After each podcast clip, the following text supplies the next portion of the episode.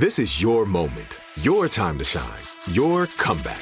You're ready for the next step in your career and you want an education employers respect. So you're not just going back to school, you're coming back with Purdue Global. Backed by Purdue University, one of the nation's most respected public universities, Purdue Global is built for people who bring their life experience into the online classroom. Purdue Global, Purdue's online university for working adults. Start your comeback today at purdueglobal.edu.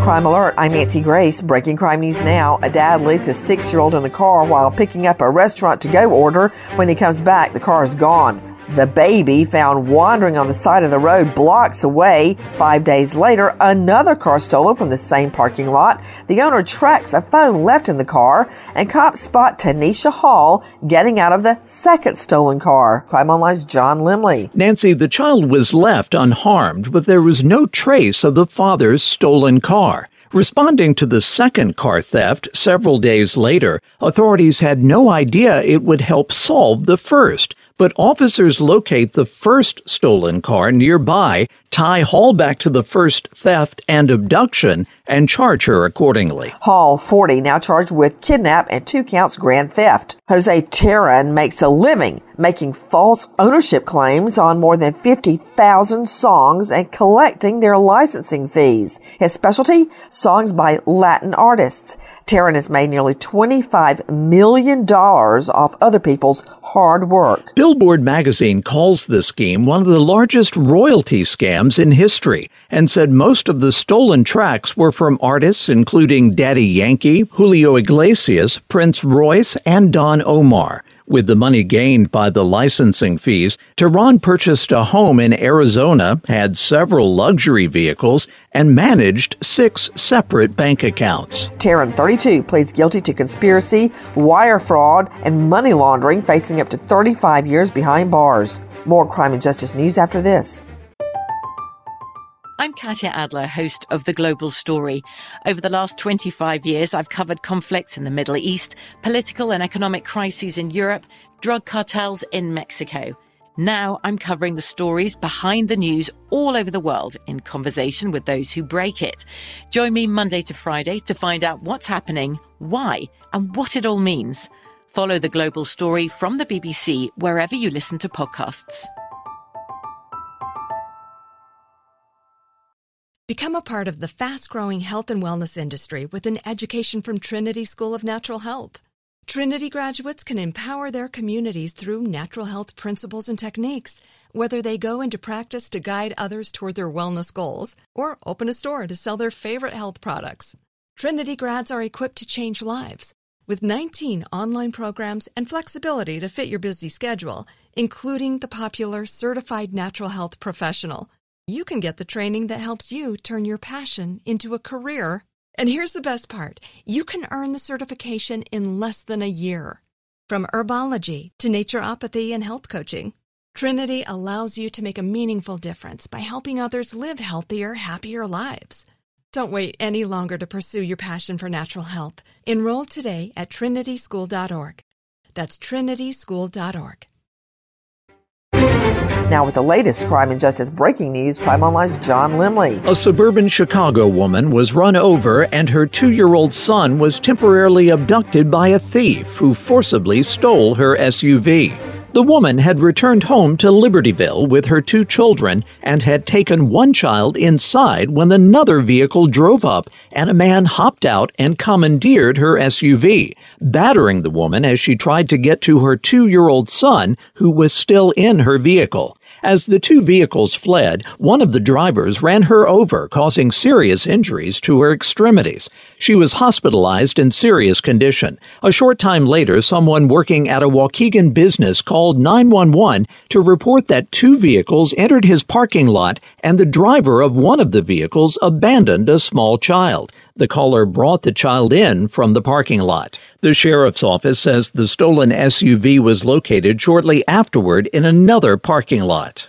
Three teenage boys were wounded when gunfire erupted after a funeral reception for a 15 year old who was fatally stabbed at his St. Paul High School earlier this month. Local media report that none of the wounded teens' injuries are considered life threatening. St. Paul Police Sergeant Mike Ernster says the three were hurt Friday night when shots were fired out of a white sedan at the El Rio Vista Recreation Center as the funeral reception for Devin Scott wrapped up. The Harding High School student was killed February 10th, and a 16 year old is charged with murder. After the shooting, the sedan crashed less than half a mile away from the recreation center and two people fled. Ernster said police apprehended a 16 year old who was running from the area armed with a modified handgun. Police are trying to determine that teen's role.